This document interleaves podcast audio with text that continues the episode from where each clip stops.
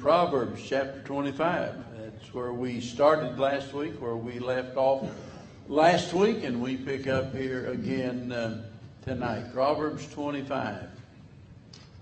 Last week I mentioned the fact that, at least from my viewpoint, this chapter basically divides itself into two very unequal parts. The first part just goes down through verse 7, actually, and uh, it deals basically with rulers, with leaders, relationships. So here is, uh, as far as I'm concerned, the church, because in every part of society, uh, we relate to one another in, through our relationships, and sometimes we don't do a very good job at that. Uh, we think about our leaders, for example. When we talked about leaders, the rulers last week, and uh, basically we talked about you know what our attitude toward them ought to be, but certainly uh, there is uh, enough said also about what their attitude should be in regards to their responsibility. And it's so sad when we see what happened in America today, and we know that that is just the tip of the iceberg. We know that there is a uh, a lot of people in this nation that uh, literally hate it. I'm thinking of the quote by George Soros that I, I read it again today. It is, he made it, in fact, back in I think it was 1973 uh, where he said, I hate America, I hate everybody in America, and want to do everything I can to destroy it. And he's been working at that all of these years, uh, funding all, all, of this nonsense. So there's a lot to be said about the need for the principles in Proverbs when it comes to the governing of our nation. But the same thing is true in our relationships with each other as brothers and sisters in Christ, as husbands and wives, and so forth. And so, uh, so that's what we're talking about now and through the remainder of the chapter. But uh, in verse number eight, and uh, you'll see that there's going to be a common theme in this regards down through our study tonight. And I won't need to tell you what it is, you'll figure it out quick. Go not forth hastily to strive, lest thou know not what to do in the end thereof, when thy neighbor hath put thee to shame.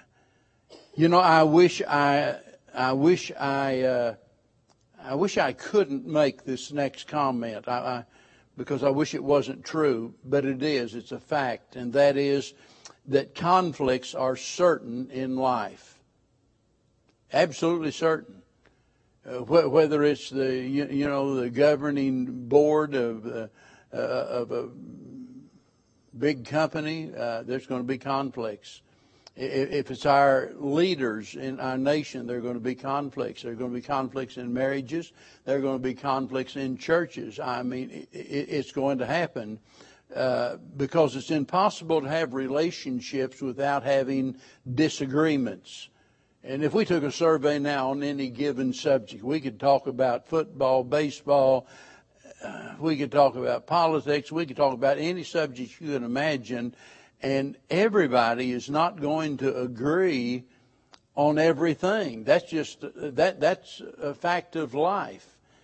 Uh, but that's not the problem. The problem is not in our disagreements. The problem is in how we handle those disagreements. And unless we learn, as what he's teaching us here, to be patient, we're going to create a worse situation.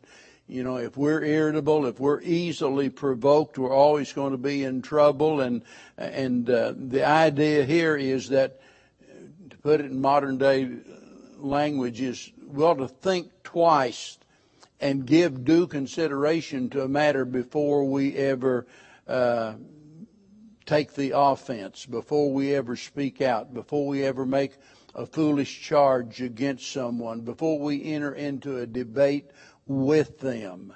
Uh, think twice. It's so easy for us to, you know, have this emotional feeling come over us when somebody says something that we don't agree with, and and you know we've got all of our reasons for our uh, for our conclusion, just like they do. but we just we can't understand how in the world that they think we could be wrong because we've got it right. They're the ones that's in the wrong.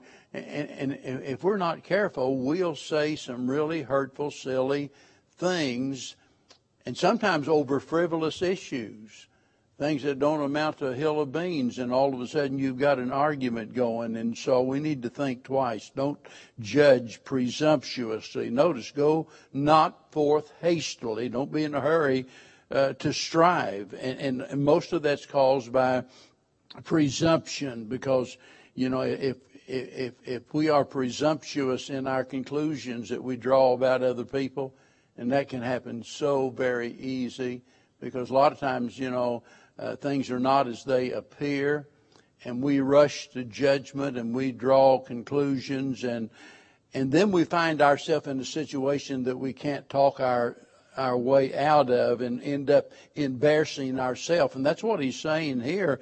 He says, Don't go forth hastily to strive. Notice, lest thou not know what to do in the end thereof.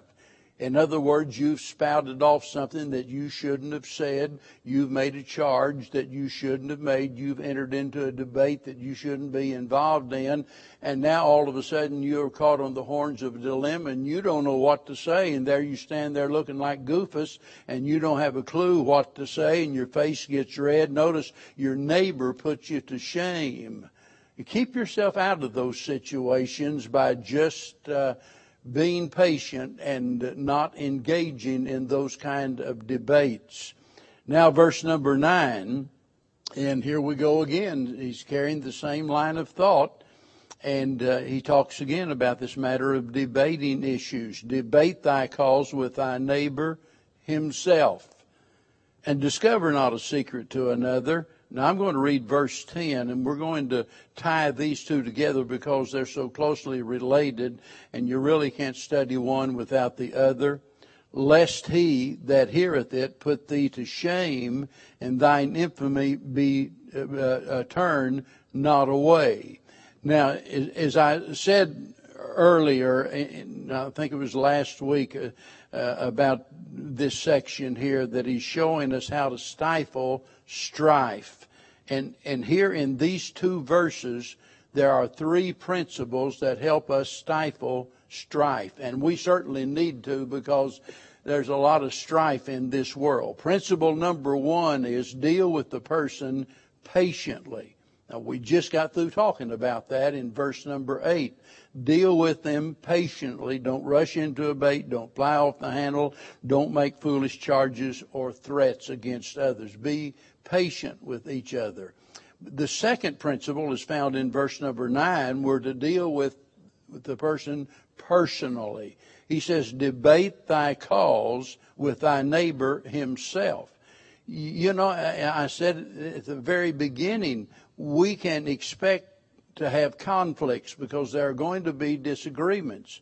And there's not anything wrong in talking about our disagreements. There's a big difference between having a dis- uh, uh, disagreement and bringing charges against one another and accusing one another and uh, getting into a heated debate with somebody.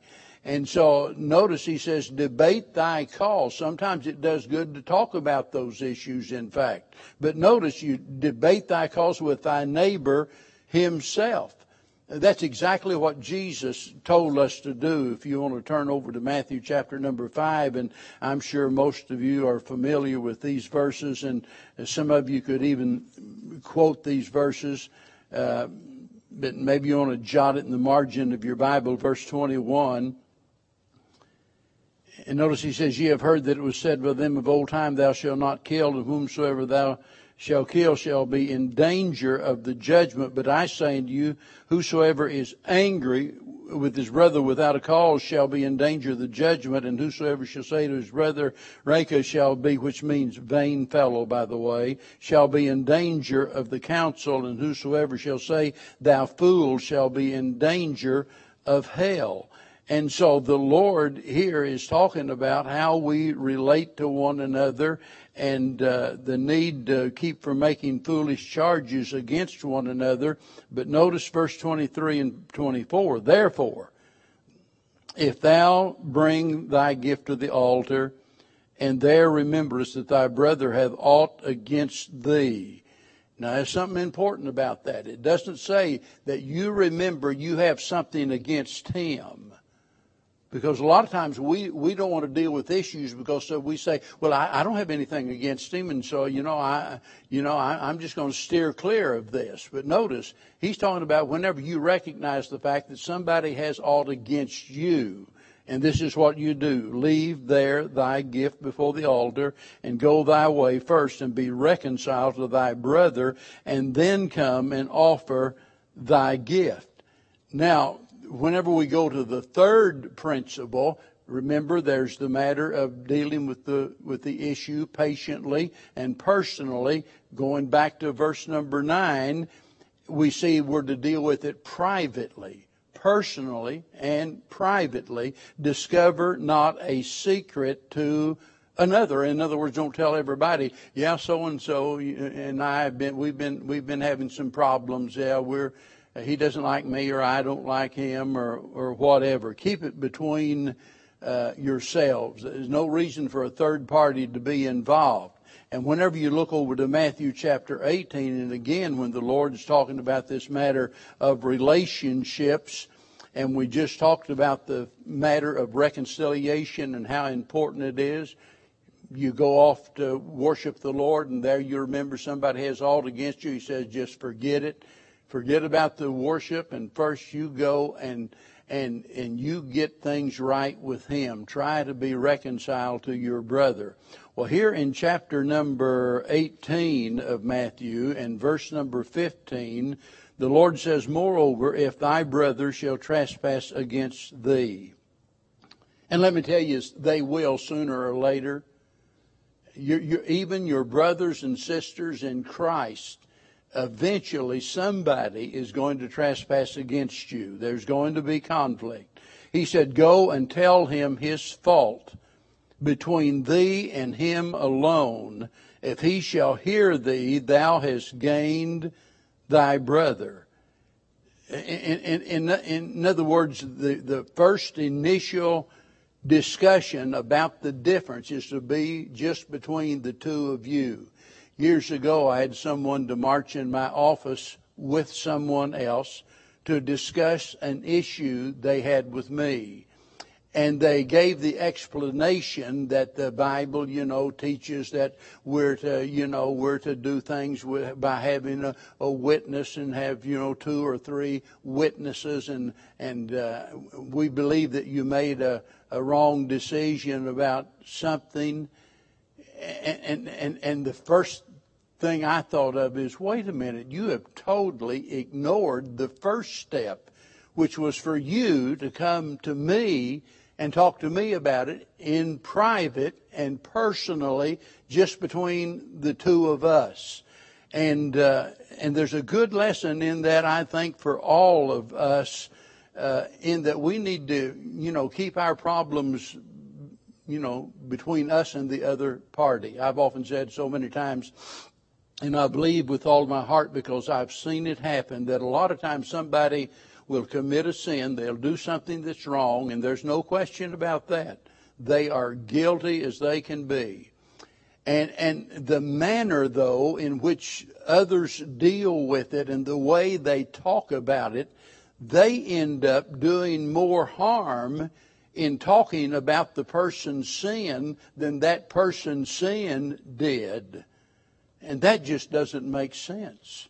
And that's why a lot of times, you know, I'll refer to the fact we're talking about something in the church and you know it's when it involves another member of the church let's let's suppose that we got so brave as to actually exercise church discipline which we and just about everybody else on God's earth nowadays thinks that's a horrible, terrible thing, evidently, because nobody nobody does it anymore, and you can just you know do whatever you want and everything is fine. But, but listen, that's behind closed doors and not something that we do with guests in our presence. And whenever, whenever there's something going on in the church, uh, maybe uh, somebody makes a decision that you don't agree with, there's a conflict going on one of the worst things you can do is to go down to the hamburger stand and tell somebody down there that you've known all of your life maybe and you go down there and vent all of your frustrations. Well i'm having second thoughts about ever going back to church. They did this and they did that. And you go out there and engage in conversation with other people about the problems that's going on in the church and you're going to end up doing more harm than they do it might be that some teenage girl will get uh, uh, pregnant. I'll, I'll, I'll, be dignified. Uh, uh, uh here's a teenage girl and boy, and, and, let me tell you, it can happen to any of them. And she gets pregnant, and we we can do more damage in in gossiping about that than the harm that comes from the sin that she committed. And there's no doubt about it. What she did was wrong. But our first goal is what? To restore her, to help her, uh, rather than to go out here and spread the news everywhere. So if we'll follow those three principles, that we'll deal with our issues pri- uh, patiently and personally and privately, boy, it, it, it, it'll help a lot in resolving our differences. And certainly, it's easy to make an application to the family. And Bev and I, I mean, just like any marriage couple, we've we've not always agreed on every issue. Uh, uh, never will, I don't guess, and that's to be expected. But don't ever air your differences and have your arguments in front of your kids. Uh, you go in the room and shut the door, or you walk around the block, or you do whatever you got to do but don't drag your kids into those arguments. Keep it private and personal. Now, verse 10, and this is why I read the verse because it ties right into it. This is going to speak about the consequences of betraying uh, confidence and revealing secrets. Lest he that heareth it put thee to shame, and thine infamy, infamy turn not away. I'll bet you've heard, like most of us from our mothers, nobody likes a tattletale. Did your mother ever say that to you? Nobody likes a tattletale. Don't be tattling on on others, and and, and it's true. And, and we put ourselves to shame when we go around gossiping about others, and you know, besides talking about their faults and their failures, really doesn't help them one little bit. What good does it do uh, by way of restoring that person for you to go to somebody else and to talk about them? And not only that, but notice this second phrase tells us it'll end up ruining our reputation. Thine infamy shall turn not away. And you're, you're going to, there's going to be a stigma attached to your name after that because most people have enough sense to know that if you'll talk about others to them, you'll talk about them to others. In fact, if you didn't know that, you, you, you, you better get that figured out right now because that's just the way that it works, you see.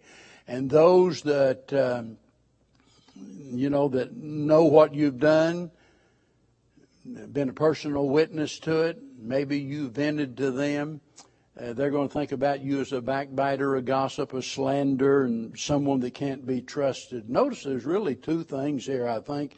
He's talking about uh, going back to verse number nine, and he's talking about the issues. And, and, and he says, debate not thy cause, uh, debate thy cause with thy neighbor himself, and discover not a secret to another. And one, one issue has to do with gossip, and the other has to do with slandering someone. And, and, the reason I raise that issue is because a lot of people have the idea as long as what I say is true, then I'm at liberty to talk about it. No, you're not. What you say might be true, but that doesn't give you the right to gossip about it.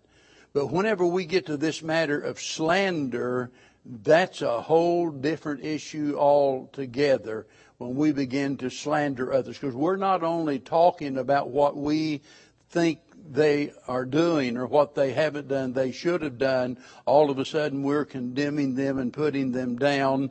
And uh, in the end, we're going to end, end up ruining our own reputation. Now, verse 11, a word fitly spoken is like apples of gold in pictures of silver. And the word pictures here can actually apply to several things. And if you go back and look at the meaning of the Hebrew word itself, it means to see. And it's talking about anything, for example, an image. It's talking about an ornament, a, a sculpture. All of those things would qualify. And most people, looking at it from the standpoint of the Hebrew language, believe that it has a reference to a silver basket made out of silver network. Uh, we think of you know crochet work and what have you with the material, but this is this is with silver, and, and it's talking about something that's beautiful, that uh, is delicate, and what have you, something that catches the eye. And, and he says a, a, word fitly spoken is like putting apples of gold uh, in, in a vessel like that. It's something pleasant and attractive and charming. And the point is that our words ought to be beautiful and they ought to be helpful uh, rather than base and harmful like he's been talking about. He's been talking about the things that we shouldn't say, the words that we uh, shouldn't speak. But now he's talking about speaking the words that are appropriate. And, and notice when he says a word fitly spoken, that has to do with due consideration, due consideration of time and place, and just a word uh, and remember, Job said how forcible are right words. The power of speech is absolutely remarkable. It, it, it is amazing. And to this day, we look back and we think about uh, some of the quotes that uh, Churchill left us. Uh, we think about some that Roosevelt left and different famous men down through the centuries. And if you go back and you look at the time in which those statements were made, and the inspiration those statements brought to people. I'm telling you what, uh, Churchill just, I mean, by his, uh, by, by his speeches alone, just in, in one sense enabled England to reach down and pull herself up by her own bootstraps out of the mire of depression and enable them to have courage and to stand up and fight. And there's absolutely no way of telling the great power that words have. They hurt or, or they can heal. They can, they can hinder us or they can help us.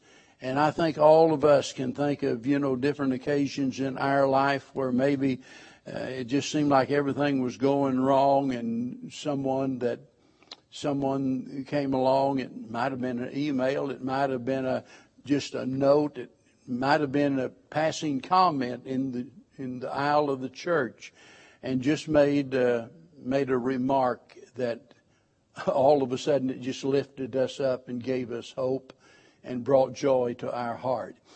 But but notice here he's speaking about a single word. Now, he, could have said words, but he didn't. Just a word fitly spoken and uh, I think that's important because it tells us, you know, when we think about the importance of words, it's not the length of the word, it's not the number of words that we use, but rather it's the right word. Speaking the right word in the right tone, at the right time, in the right place. And uh, I think a lot of times uh, less can mean more and, and sometimes we, we, we, tend to overdo it. Uh, you don't have to give a speech or preach a sermon to encourage a person. Uh, over the years, there have been several different times I've been in situations, and I can remember one really well. And here I was with a grieving family, and we just we we just walked out of the room where their loved one had passed, and, and all of a sudden, some super saint thought that it was a good time for him to take over the discussion. And, and I'm telling you, literally, we, we go in this little room there in the chapel to where we can just, the family can cry and, and we can pray. And, and all of a sudden, it's like we're in a Bible study in Sunday school. And never in my life have I ever wanted to say, dude, shut your mouth. And I'm telling you, if it hadn't been a family member, I would have but I was trying to be respectful. But the point is, we don't have to go on and on and on and on and on.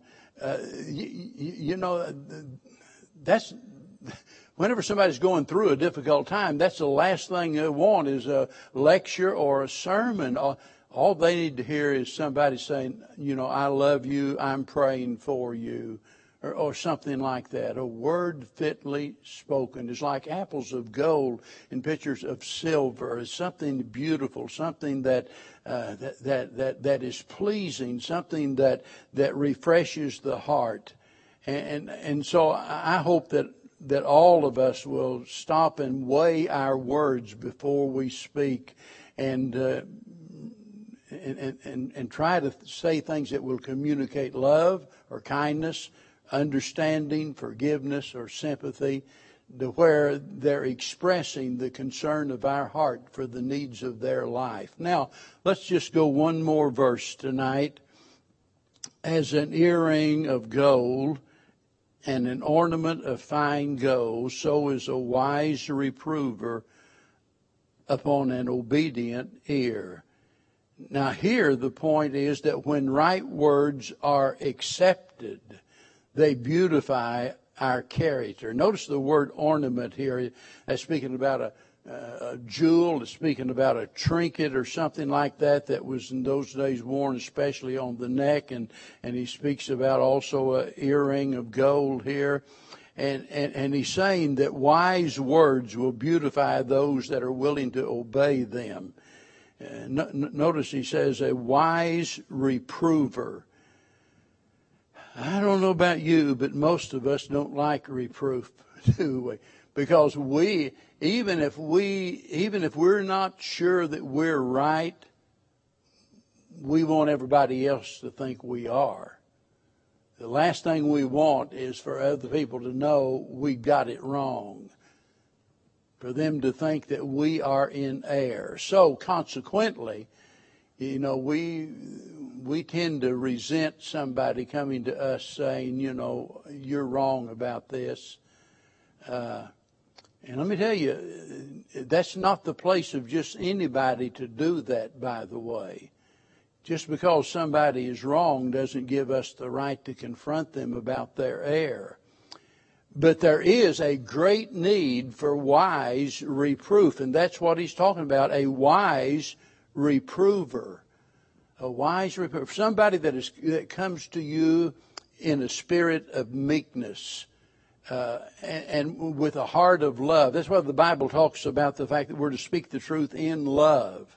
And that's why whenever Paul's uh, talking to Timothy about his ministry, and he talks about instructing those that oppose themselves with meekness, in other words, you know, Timothy, you stay down on their level. Don't you dare pretend you're better than they are uh, because you'll never get through to them for one thing.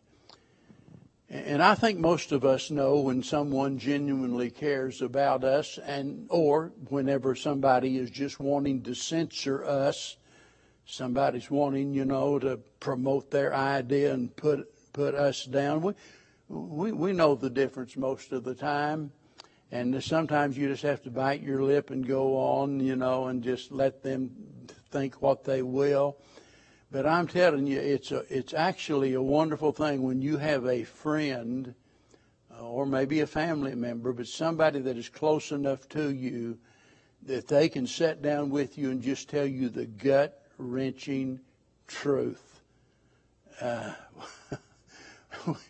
As I said, we don't always want to hear it, but sometimes we really do need to hear it. Do, you know the worst critic I have on earth? I think. I could be wrong about this. I, uh, and, and by critic, I don't want you to misunderstand what I'm going to say now.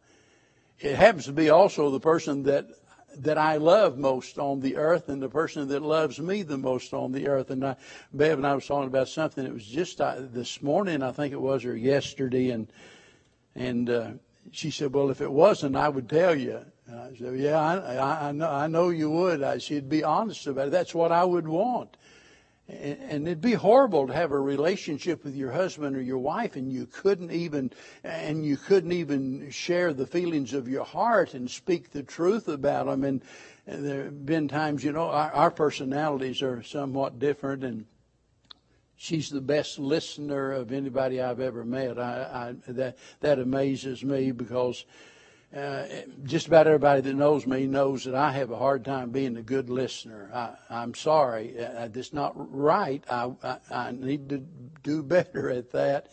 And there have been times that maybe maybe we'd have company over, usually the kids there or something, and and so after they're gone, uh, she would say something like, uh, do, you, "Do you think maybe they think you're mad about something?" I said, "Well, I don't know why. She said, well, because you just you wasn't hardly talking. You just sitting there like a knot on a log and not saying anything.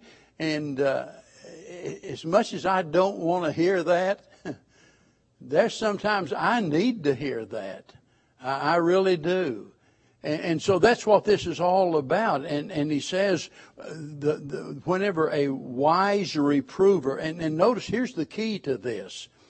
Um, when when a wise reprover comes to you, notice, and his reproof, his words fall upon what? An obedient ear. The person that that obeys what they hear. That takes into consideration the reproof that has been offered, like, oh yeah, you you know you are right. And notice what it says about that. That's like an earring of gold and an ornament of fine gold to that person. In other words, it, it, that reproof that you despise so much ends up beautifying your life. It improves your character. It improves what people think about you. Your life is beautified by the fact that you are humble enough to be willing to listen to wise reproof. Now, people are not always right, are they? There are going to be times that somebody who no doubt will try to reprove you for something and and they listen, they might do it with the right attitude and they mean well and they think they're right. But we need to love one another enough that it doesn't it doesn't blow up into some kind of an argument all because let's go back to where we started, all because we have a disagreement. You cannot avoid disagreements, but how you deal with them makes a big difference, not only as to who you are as a person, but what other people think about you as a person. And, and so, by the way, whenever we keep going next week, Lord willing, and, and you're going to see this matter of the words that we speak, the things that we say, this is going to be a theme on through this chapter because it's dealing with the relationships and, and our communication with one another. So I hope you'll find something in it that'll that'll be helpful to you. All right, I'm through. Any